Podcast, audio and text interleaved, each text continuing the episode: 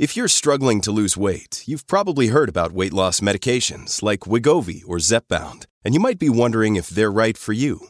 Meet PlushCare, a leading telehealth provider with doctors who are there for you day and night to partner with you in your weight loss journey. If you qualify, they can safely prescribe you medication from the comfort of your own home. To get started, visit plushcare.com slash weight loss. That's plushcare.com slash weight loss. plushcare.com slash weight loss.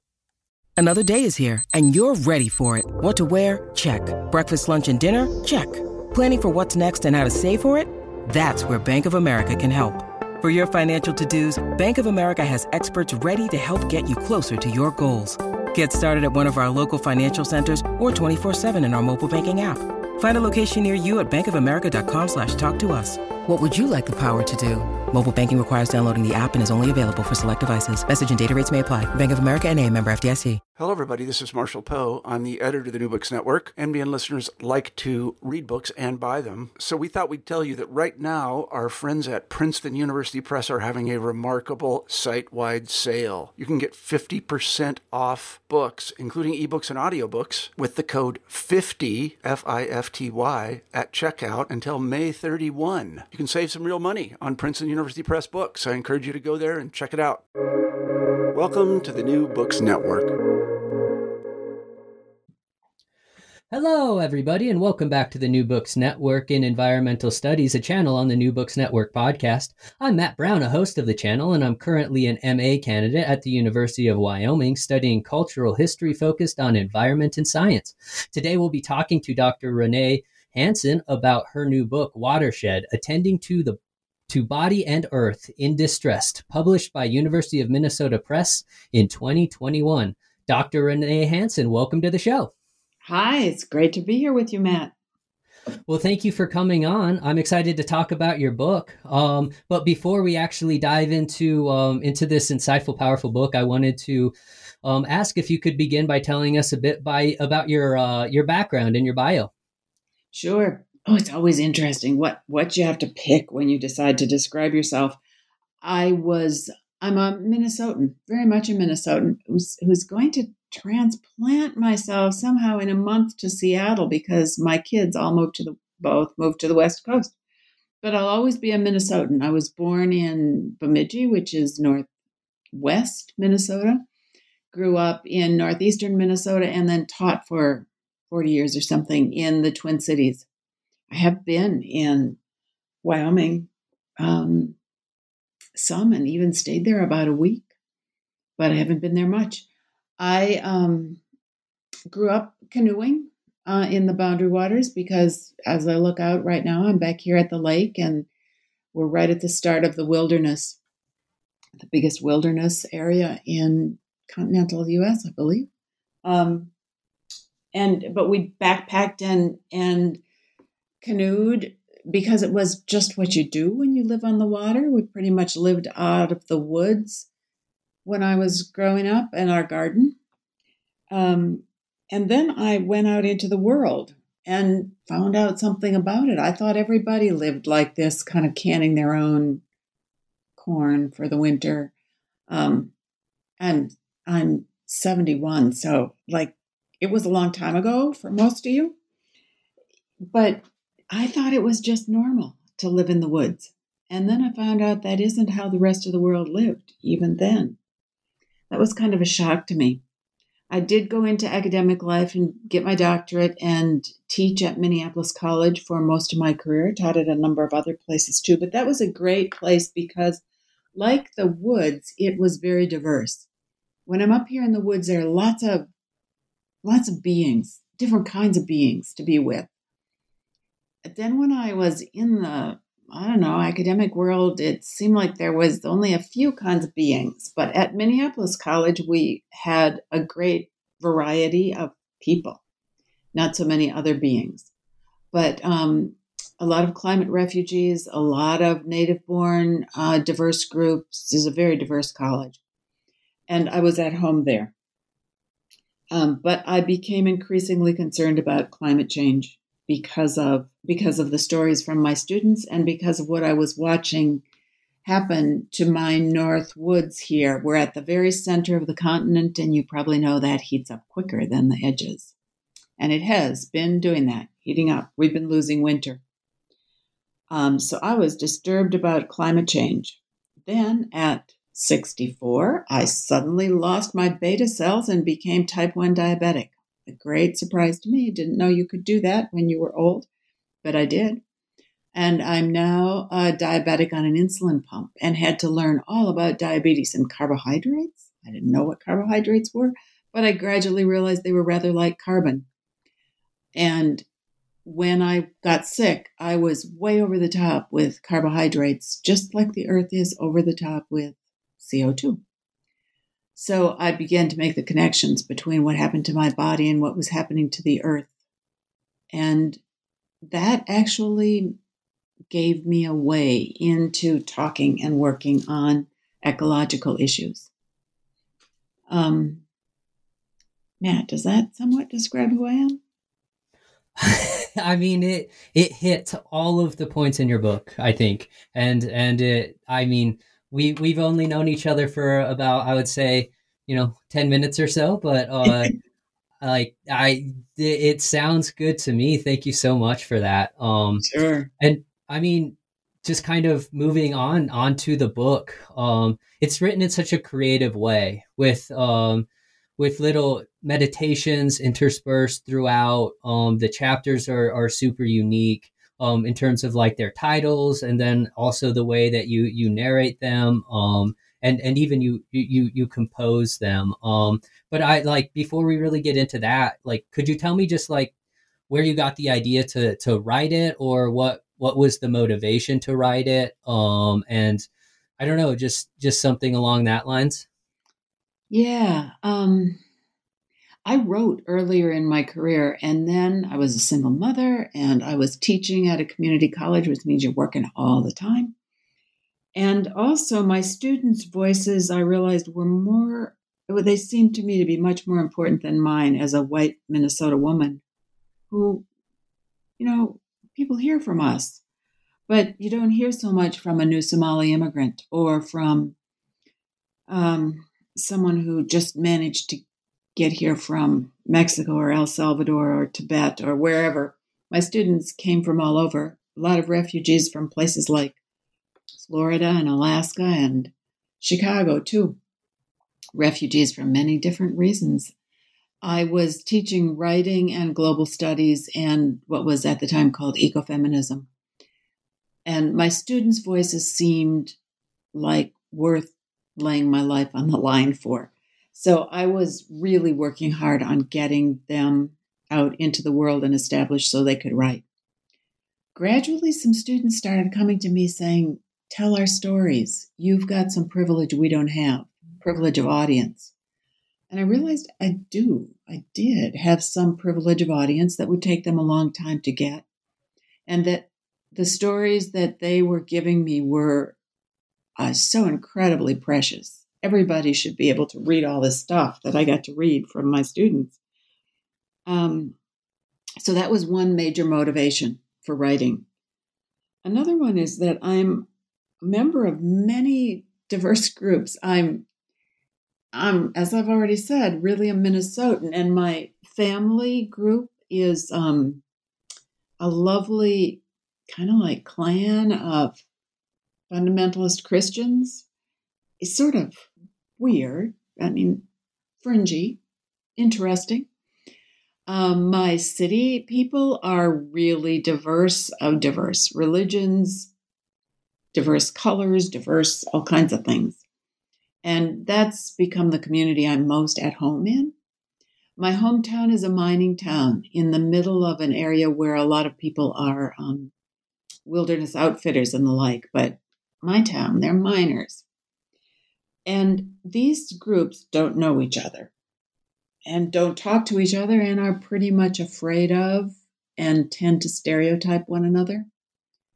Um, my my climate refugee students from Somalia, for example, know almost nothing about the water in Minnesota. It seems like there's plenty of it to them, so there's no problems. And then they gradually learn that there are actually water problems here too, and they need to pay attention because this is their new home. But they don't know the trees here. They don't understand why winter is important. It felt like a lot of people learned needed to learn about a lot of other people, not only the humans, but the trees and the four-leggeds. And I wanted a gentle way of introducing them to each other. Um, and then the diabetes came kind of as a gift to give me, I think, a way in of talking about that community because I had suddenly lost one of my internal communities. If you've got working beta cells, folks, thank them now again. You probably don't ever think about them, but they are amazing. What they can do to notice what you eat and give you the right amount of insulin at the right moment. I tell you, it's really hard to figure it out once they croak on you. So we are each a community of varied beings, and we got to work together to keep that body functioning. And then that's very like the community we are here in the outside of the personal body world. Um, so I wanted to write about that. And I also am a cross disciplinary person. I never fit very well into one academic discipline, partly because I think we have to keep crossing borders. So the book does that. It's not exactly memoir. It's maybe water. It's maybe memoir of Minnesota watersheds. It's storytelling and it is meditation sometimes. Um, and it, once I freed myself from thinking it had to be one thing or the other, it really got easier to write. I think that's enough answer for now. I like that's so powerful. And I mean the the fact that all of all of the things that you went through with your with, with the diabetes at uh, a lot of that is at, at the end of the book and to be able to turn around and say that that's a gift is is something that I don't know if I have the strength to do but it's it's it's really it's it's really amazing that you're able to do that and then tie it into these these greater narratives and your and your greater um your greater experiences. And um I, I i kind of would like to start in your childhood though um and just kind of like i guess ask you a two part question. One um at the very beginning you do uh, make a land acknowledgement to to the indigenous people that that um you whose land you have you either grew up on or you taught. So I wanted to open the door and, and ask you to talk a little bit about that. And then and then also um, I wanted to ask you just in in especially the first couple of chapters as you're growing up, you really foreshadow climate change. Um, but you don't necessarily as you said, you you weren't necessarily aware of it. So I just kind of wanted to to like maybe ask you about about that and and then that that transition into learning more about it as as you get as you got older and maybe saw the world more? Yeah. Thank you for noting the original people here. Um, I've noted that our Dakota went to Wyoming. So you've inherited some of the wisdom of that the people brought from here. This was, well, I wasn't taught that there had been Native people here before as I was growing up. It, it wasn't something they taught us in school, even though I was born and grew was in my early life very much near um, Ojibwa towns. I fished in Red Lake Reservation, and there were Native people around, but it was was like a hidden open secret. And I hope that on reading the book, maybe it would take a second reading, you begin to notice how, oh, there were Native, there were the Ojibwa people, Anishinaabe people there. And I saw them and I kind of noticed, but it was kind of hushed. So I am currently on Ojibwa land. This is ceded territory of the Ojibwa where I am on Birch Lake that flows into the Kawishiwi River. The college I taught on is Dakota land, which was never ceded and is never paid for. Um, down by the confluence of the Minnesota and Mississippi River. Um, and I have learned much from this land and the people who cared for it and are caring for it. Um, and with them, I have learned much. I I found that what I had learned from the woods and waters and other beings of the woods themselves was very like what the uh, Anishinaabe people, in particular, first I heard from Winona LaDuke, uh, were saying.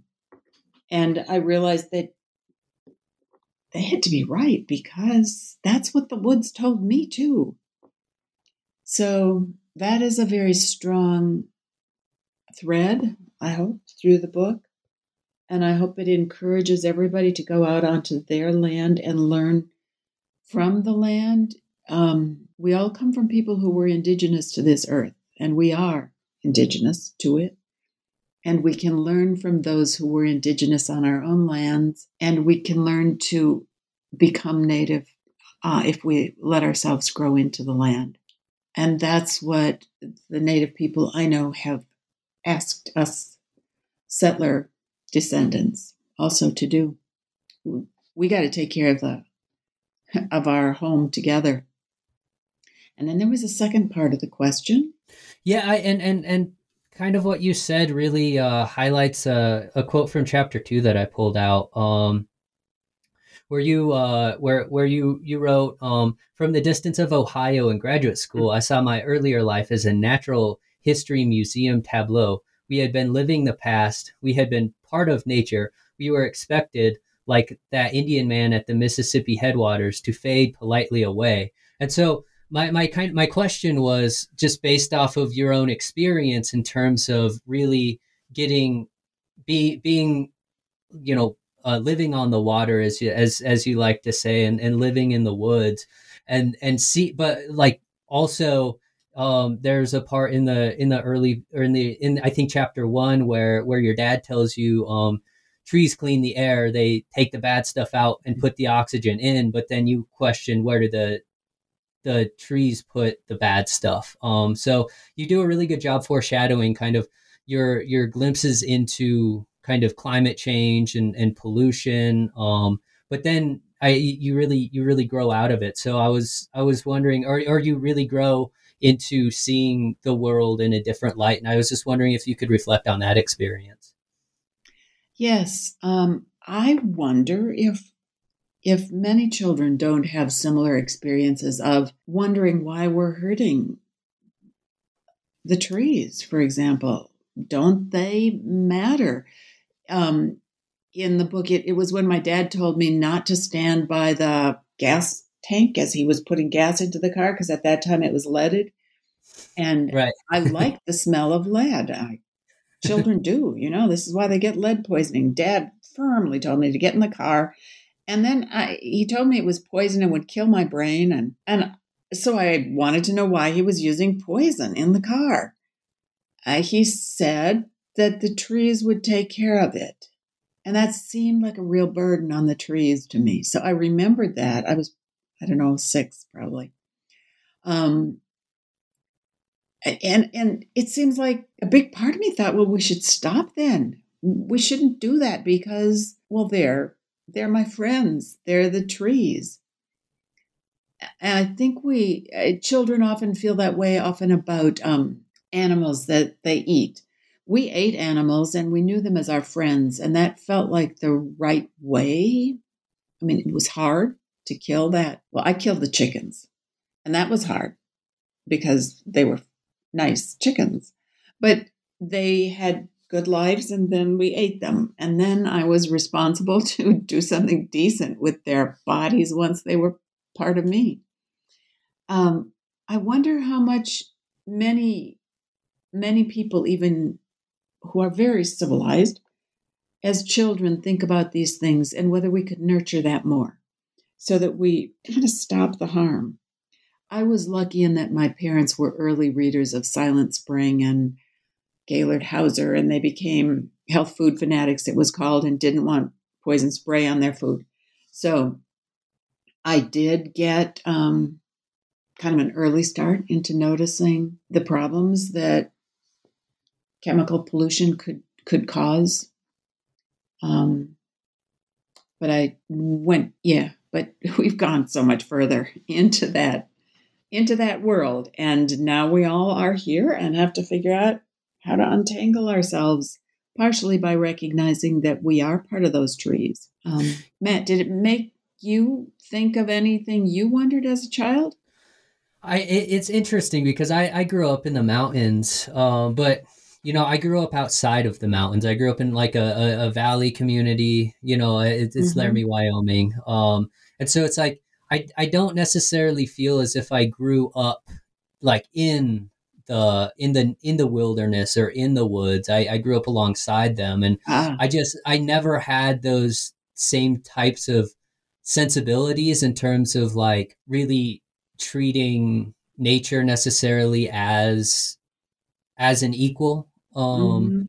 Or, or or things like that. It's not that but, but i mean at the same time like we never we never really did hunt. We only we we did fish um mm-hmm. but um it, and and there were questions that came up you know when we caught the fish but it was never anything that was like super super long lasting or or anything like that. And it's only recently that I've really begun to look at the world in in a different in a different light.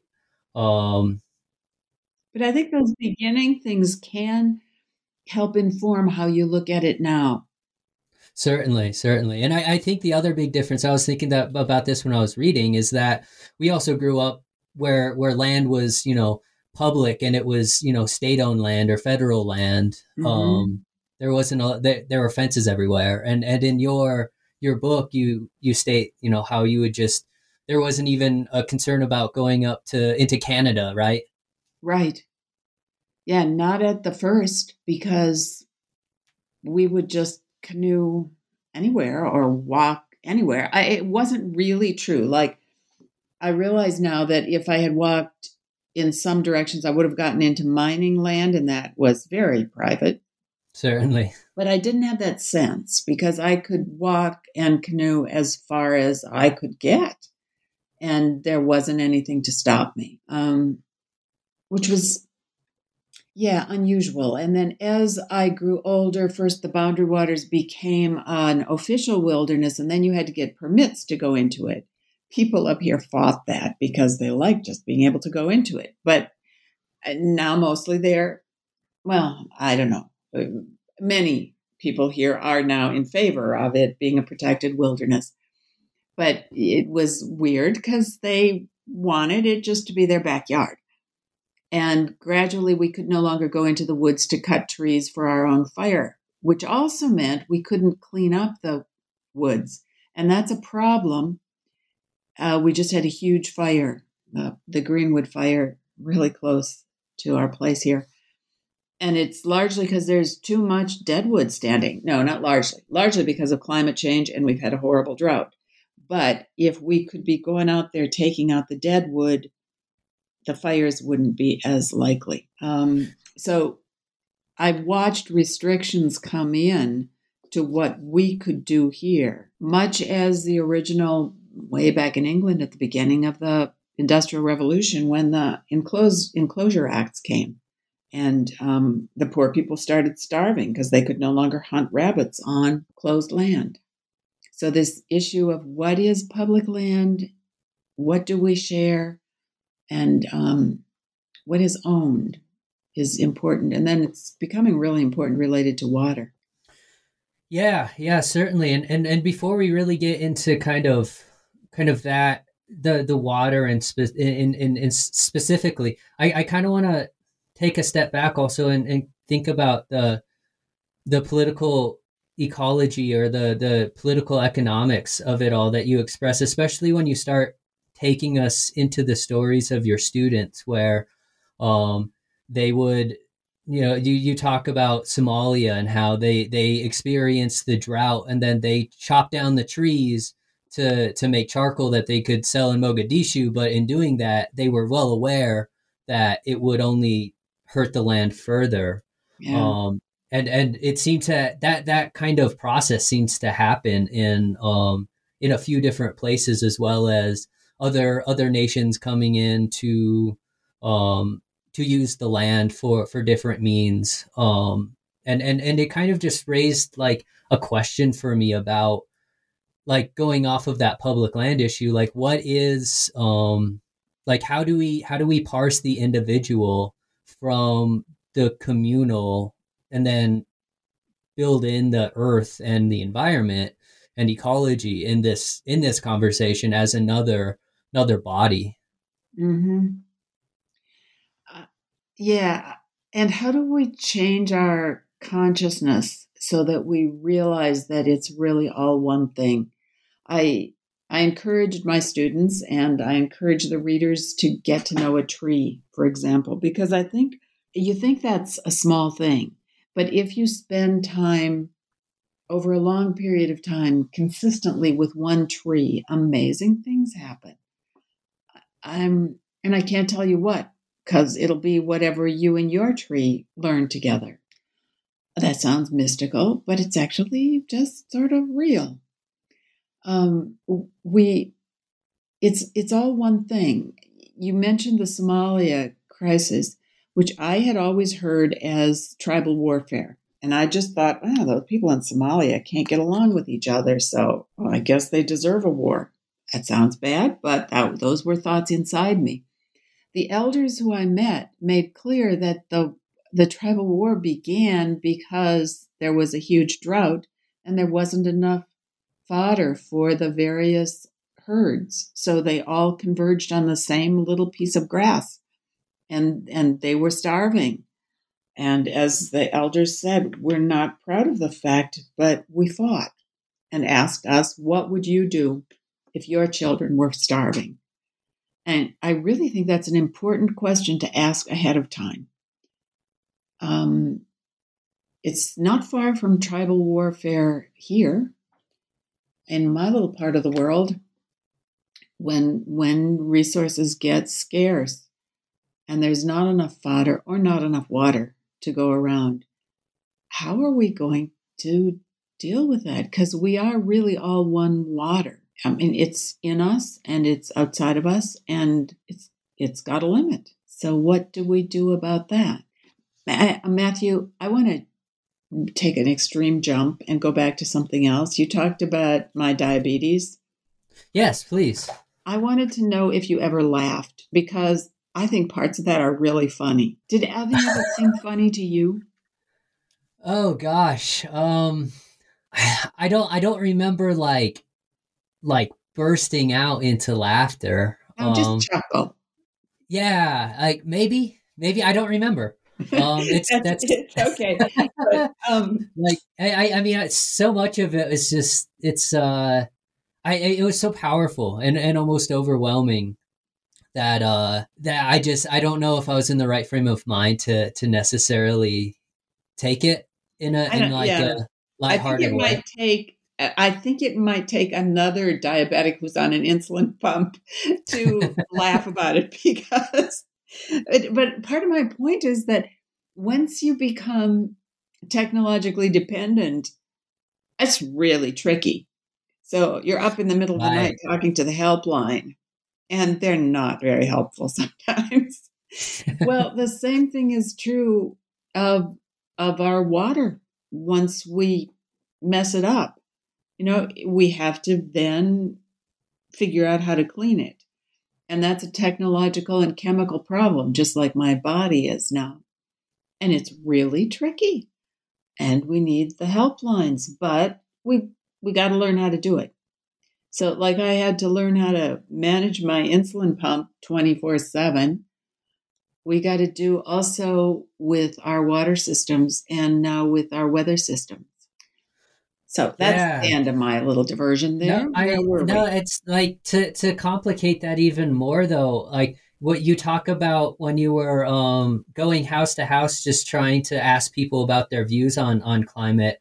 You, you ran into a, a Navy veteran who who didn't believe in climate change but knew the currents were changing and that mm. was that was a problem and that needed to be dealt with and that's such an i don't know i don't know if you want to reflect on that particular case and we'll just even yeah. complicate that even more because it was obviously important enough to put it in your book right well yes it was it was it was another one that's sort of funny But um, I think I probably laughed at that one. okay, yeah. We were going house to house asking people questions, which is so much better than going there asking them for money. We were trying, we need to talk to each other more and learn what various opinions are. And as a climate activist, as I was sort of um, in that role at that moment, I was working with Minnesota350.org um, and asking about climate change. This guy was so clear that there was no climate change, but then he was sure that the change in the ocean currents was a big problem because his buddies were sending him texts about it. I think you just heard this summer, if you're watching the news, that the Gulf Stream is the weakest it's ever been. And uh, my my dear friends in Norway, I don't know how that's well. It's going to affect them it's going to affect us all if the Gulf Stream turns. He's right. It's a big issue, and we should be paying attention. Um, fortunately, his brother in law was in the garage with him, and after we left, his brother in law probably talked to him because his brother in law had said, um, I, I think differently than he did do. I, I know climate change is an issue. We use different language. In much of Minnesota, we just talk about, we mostly talk about extreme weather events but we mean the same thing. Right, and I, that's that's the same here in the Rocky Mountains. It's always the big snows or the big the big frosts or things like that. But I mean, I like one one really interesting comparison. I think between your experiences with with diabetes and then kind of looking at our especially these big climatic changes are are are these little differences in in numbers. So it, eh, in chapter four, your dad was recording the temp and yeah, like religiously, and and noticed it was getting warmer, but still didn't really. I, I, I and, and that that story itself isn't isn't so much what I'm trying to take away, I guess, but it's it's more of like the measurement of the temperature and what that means, and then later on, you're you try to eat a, a avocado and you think there's like 20 grams of uh, 20 grams of uh, carbohydrates yeah, when there's only two and and those those measurements seem so benign until they're not right? Yeah i almost died because yes that was that was a really bad typographical error in my diabetes instruction booklet. Right and and and to i guess make it clear the the instruction booklet said it was 20 grams instead of two which is which which it actually is right?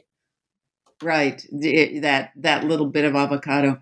And it's what people think like one degree change in temperature doesn't that that can't mean much but it's actually one degree celsius which a lot of people in the us don't don't understand that celsius degrees are different than fahrenheit degrees and one degree is is a huge amount. And you understand that if something gets off in your body um, a part of the body connection I'm trying to make also is that if if the external conditions are off, then the internal the, our bodies are an extension of that. So we reflect what's going on out there, and it it does affect us. So if we want to make our bodies healthy, we have to keep supporting the health of all that's around us. We're we're we're part of it. Certainly, and and and just to to play off of that as well. I mean, you as as you learn to to I guess cope if that's the right word or mm-hmm. learn to live with your diabetes. I mean, it, it seems like you act, you become more acclimated to it and and you learn how to read your body and and the feelings that it's giving off or or the what what you're feeling too. So I mean, I wonder if that's a connection we could make to to kind of understanding the environment as well that's eh, that's part of why i call it a gift because i i think i'm doing a better job just hearing my body since it spoke so loudly at that point. Almost died that day. Um, of course there were several days i've almost died and i guess we all collect those days. They are ones that teach us really important things. And and this is a way that climate change is also kind of a gift because once we wake up to it we really have to pay attention and switch our entire our entire mindset. I think most of us have been born into or educated into a mindset of individualism, like I'm a separate thing and I just need to take care of my separate thing, and what happens around me doesn't really matter that much. I can ignore it. And also that we get to use everything, everything else is a resource for me. And um, that we can conquer most anything. And those ideas kind of need to fall away when you realize that you are not a separate thing. You really are just part of a, of a whole mesh of things.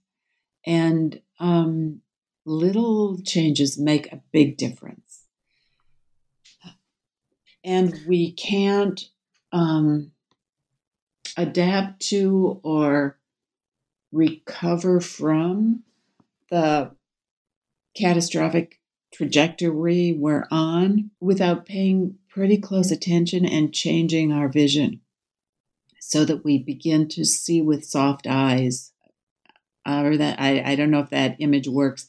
I learned to walk in the woods in a way that I learned later Native people often did do by not focusing, but by using the edges of my eyes to walk in the woods at night in the dark by using the edges instead of the center point.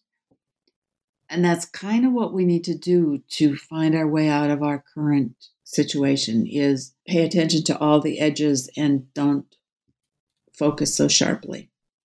I might not be right about that. I'm certainly not right in all cases, but I think it helps to practice that. Well, and it, it certainly seems like it's a way of changing a perspective not in a way of you need to change this to make it to make it better or worse. It's just to change it to to change it right? And and and i i this this really sticks out in a lot of the meditations that that you you go into. And before we really get into the content of those i just kind of wanted to to ask you like where did you have the idea of putting the meditations into in throughout the chapters and um and like I don't I guess like where did you come up with that and then how did you decide where each meditation should go? Is that like a very intentional process? Well, first, I'm a teacher. And there's nothing as bad in teaching as just lecturing all the time. Um, I'm a teacher who knows that I learned most of what I know from listening to my students and to everything else. So if I was going to write a book, I didn't want it to be one where I did all the talking. Now that's hard when you're writing a book because you have to write all the pages. But the um, meditations are pauses where I hope the reader will participate in creating the the document. Um, I used to tell students that eh, they really hadn't written a book, read a book if they hadn't written all over it you got to make it your own by writing in the margins, by engaging in a conversation with that person who's doing all the talking in the book.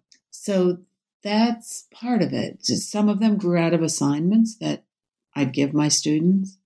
Um, and then for where they came in the book, it's kind of a meditative process to decide. I wrote it in strands. So I wrote, and the strands I wrote in different places. So I wrote the parts about the watersheds in Minnesota up here at the lake where I am now. I'm looking out at that lake as I speak to you. Um, I think I took a week or two up here by myself, and then there were various other times when I wrote that. I wrote my student stories, which were in many ways the hardest.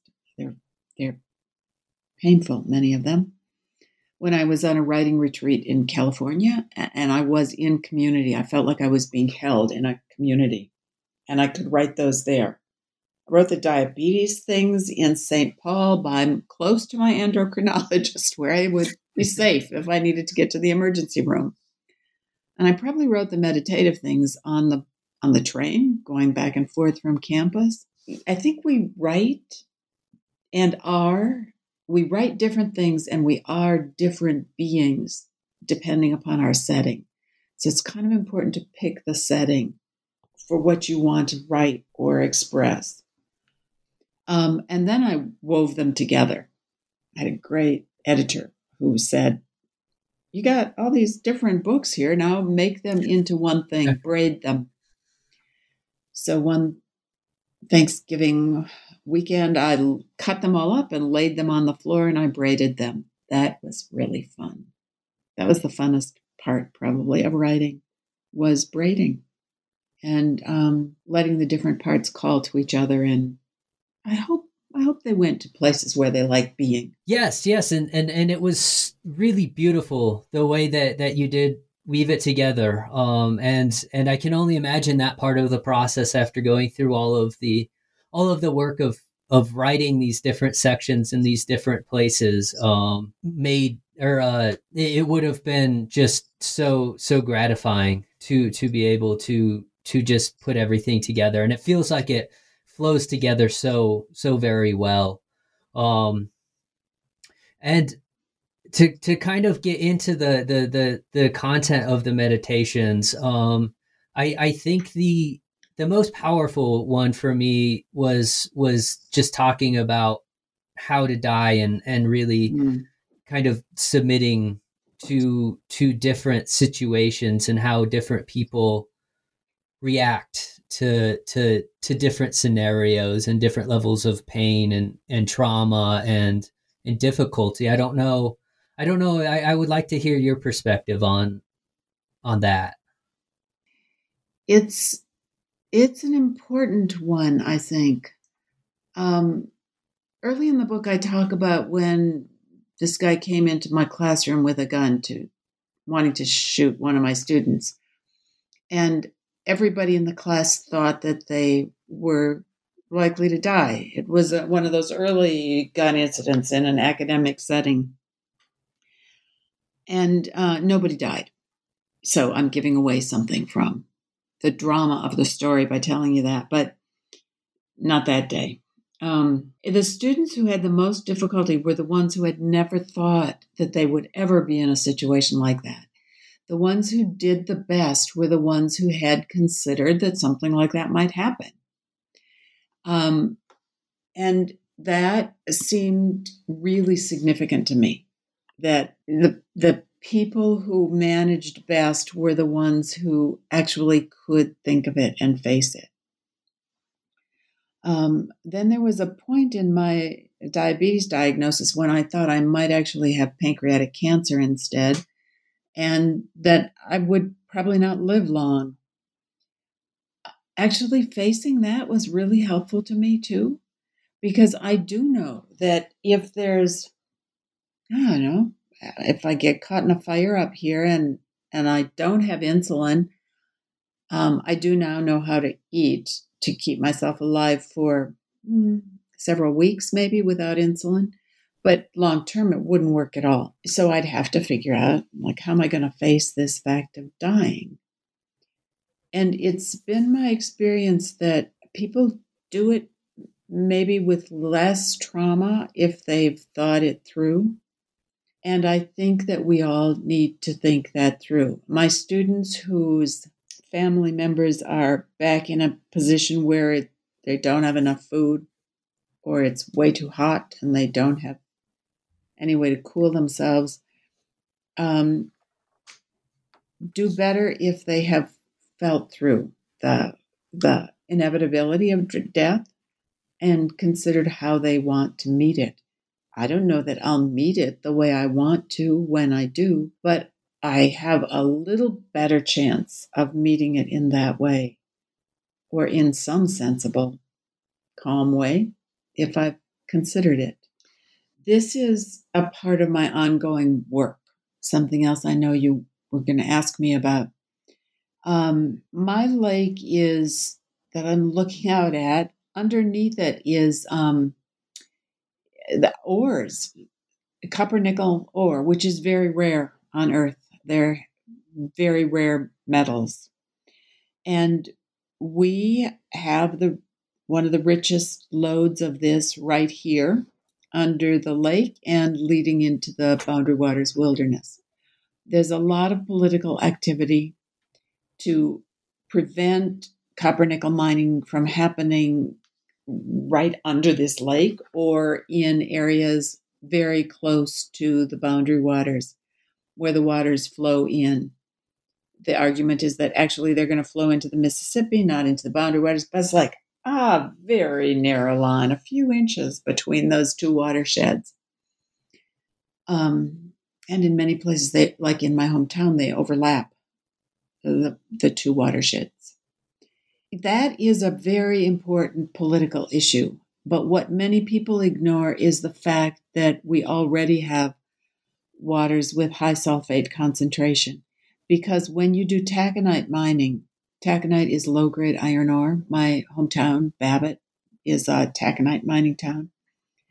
When you do taconite mining, you are crushing the rocks that have sulfate ores mixed into them.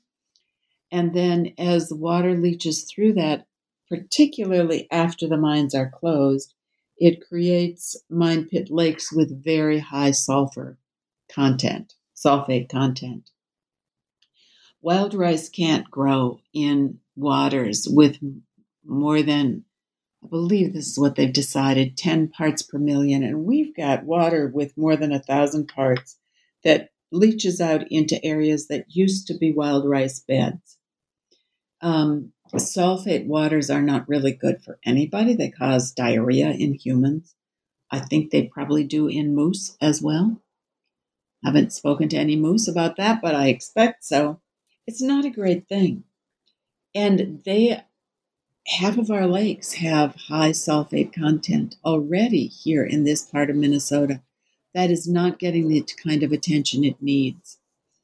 Um, we need to we need to fix that, and people are working on ways of actually using biological and um, natural methods to take the sulfate out of the water so that wild rice can grow again.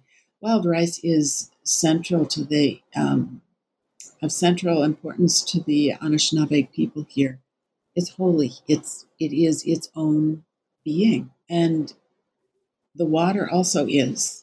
We need to protect the water and um, focus on the complexity of the issue. It isn't as simple as not letting something happen. That's important. But also noticing what we've already got to deal with is important. I think that's um, what I want to say about that. And I am I was at a meeting this morning talking about that issue, how we can bring together the many sides of people in this area and in all the watersheds. I actually don't like so much the state boundaries. I want us to talk more about the watershed boundaries. So I was looking and seeing that in Wyoming, I guess you have six watersheds. I think they all flow into the Missouri and the Yellowstone and then into the Mississippi? Uh, yes, and then there's some that goes into the Snake as well. That goes into the Columbian, I think. It goes where as well? You might have to type that so I can. Um, into the Columbian River. Okay, the um, Columbia. Oh yeah, so that would go west. Right, and then we do have uh, the Green River uh, goes into the Colorado River. Okay, so you've got three directions as well. Yes that is really important and exciting because when we've got the water, all of ours in Minnesota comes from the sky and then it goes in three different directions. We're really responsible. We are water water keepers um, and responsible. We get it pretty nicely from the rain, and how we send it on is very important. And it's really exciting to me to realize that you've got that same situation yeah, it, and it's it, it, You're right. It's it's a it's a real responsibility, and it and it does take more than just one individual to to really be able to cultivate um, the the uh, the kind of solution to these these problems that that are already here, and and it just it really does ring, especially after our our, our conversation, but even just in reading the book, it really does ring true that you can't just like a, a, a disease like diabetes, you just can't ignore it. No. Um, or right. or else you know it's it's gonna it just gets worse, right? Yeah, something that a lot of the indigenous people are doing, and then inviting the rest of us to do too, is become water walkers. To walk the extent, see where the water falls outside your house, and then if you ha- if you can, walk it all the way to the ocean because it all goes there. And we are responsible for the health of the ocean. And to really learn the path of that water is quite powerful. Yeah, that that that that is I don't know, that's yeah, that's truly beautiful in itself. Um and and I think probably a good place to leave off, but um because we have taken up a lot of your time, but before we go, um you you have kind of hinted at it, but I would I would like to just follow up and and ask our traditional final question about like what are you working on now? Yeah, well, I am working on establishing my home base here up in this watershed and leaving the city. I'm becoming a outstate Minnesotan again. I am also becoming a resident of Seattle. So your Columbia, send it on nicely to my kids and my family out there. And um, I'm working on these political and cultural divides, trying to find ways of talking among the various groups and helping people learn to become really grounded in the areas where they live. I do a lot of that on my web page. I have a nice cartoon there about the connection between diabetes and climate that you could look at. I, I didn't have um, pictures put into the book, so it's on the web page instead. And then wanting to encourage people like you, Matthew, to continue in the work you're doing, because it's going to take us all to um, um, go around to a world that's becoming healthier instead of becoming sicker. But we can make that switch. I sure hope so. And and before we go, what uh where where will people find you? What what is the what is your website?